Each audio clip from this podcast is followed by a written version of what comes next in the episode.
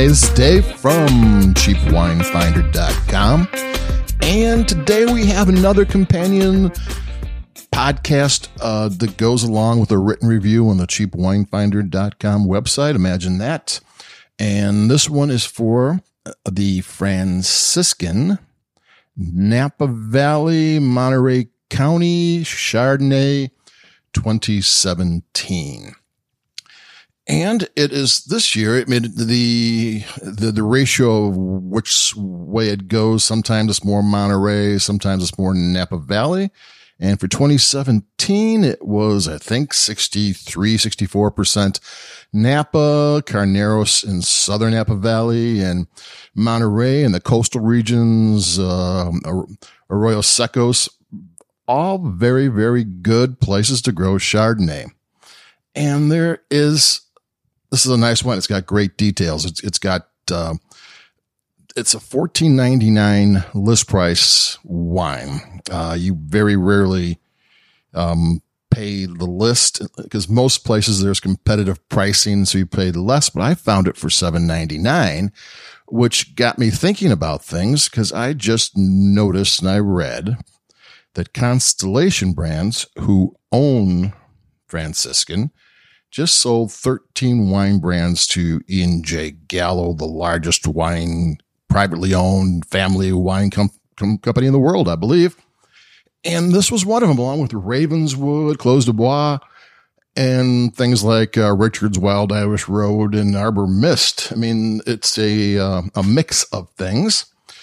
I'm kind of partial to Ravenswood, and I really haven't uh, had that much experience with Franciscan. I was pleasantly surprised, but sometimes when brands change hands, the distribution changes too, and you then find wines on cutout.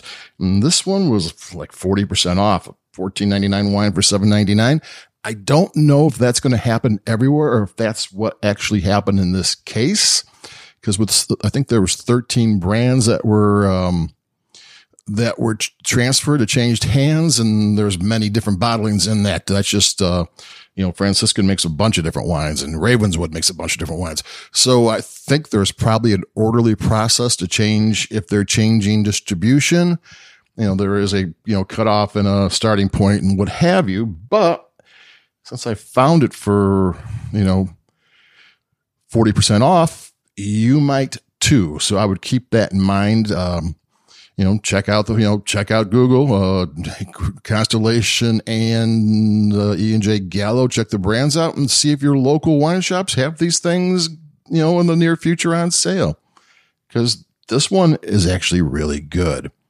Uh, I'm going to take a sip because uh, it's in my hand and I'm looking at it and I can't wait too much longer.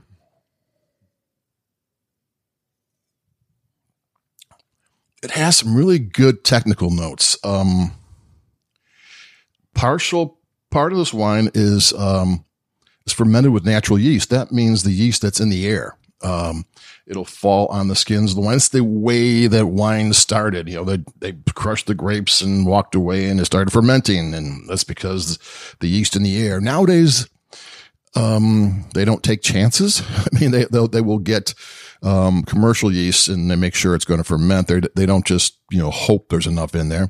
But part of this was with um, commercial, I mean, natural yeast, uh, malolactic fermentation on lees. Malolactic is changing the tart acid, acids to more rounded acid that kind of smooths out, um, Chardonnay. Chardonnay does it a lot. It happens in virtually every red wine, but it, it happens in uh, Chardonnay and maybe Chenin Blancs. Uh, most white wines don't, but Chardonnay does.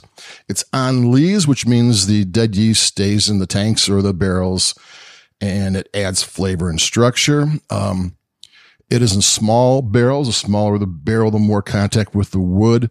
Um, for it's fermented in uh, oak. You know, most nowadays, most wines, especially in the value priced, are in steel tanks. And that's because they're easy to clean. So you can, you know, you have to have it be spotlessly clean. Bacteria and those things are, are going to, are, are, are killers for wine. Uh, but stainless steel is pretty easy to keep clean. And once you buy it, it can be used over and over and over again. And oak has a lifespan. Um, It does depend how long you use it for, but you know, the, the, people who use it for, you know, use a wine that's aged for a full year, a year and a half can only use it three or four times before, you know, you, you find it at your local Boy Scout sale. Uh, so it's, it's used both, uh, for fermentation and aging, seven months with American and French oak. Um, you, you, know, Chardonnay is usually just French oak. American is used here and there. It's got wider uh, grains, so it kind of imparts more oak and some different flavors, but it kind of gives out more vanilla and butter and that kind of thing. So for Chardonnay, that's not the worst thing.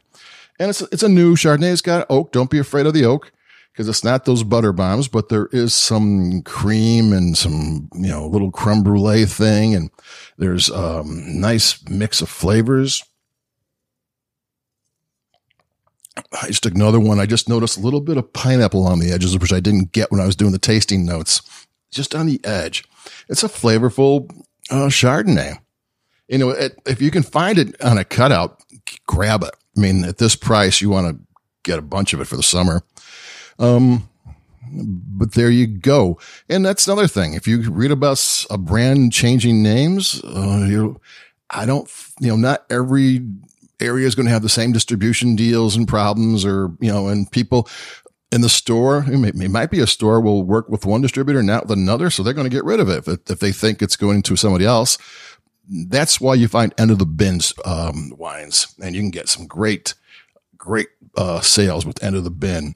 And I, like I said, I don't know that be the sale of this wine when it switched from Constellation to Gallo caused the price to go down, but it's something to look out for and it's well worth it. I'm glad I, I probably wouldn't have bought it if I didn't see the 799. I was looking for something else and I picked this up uh, just as a, an extra and I'm glad I did. And that's it for today. Uh, until the next time, this is Dave. Uh, like us wherever you buy your podcasts. Adios and goodbye.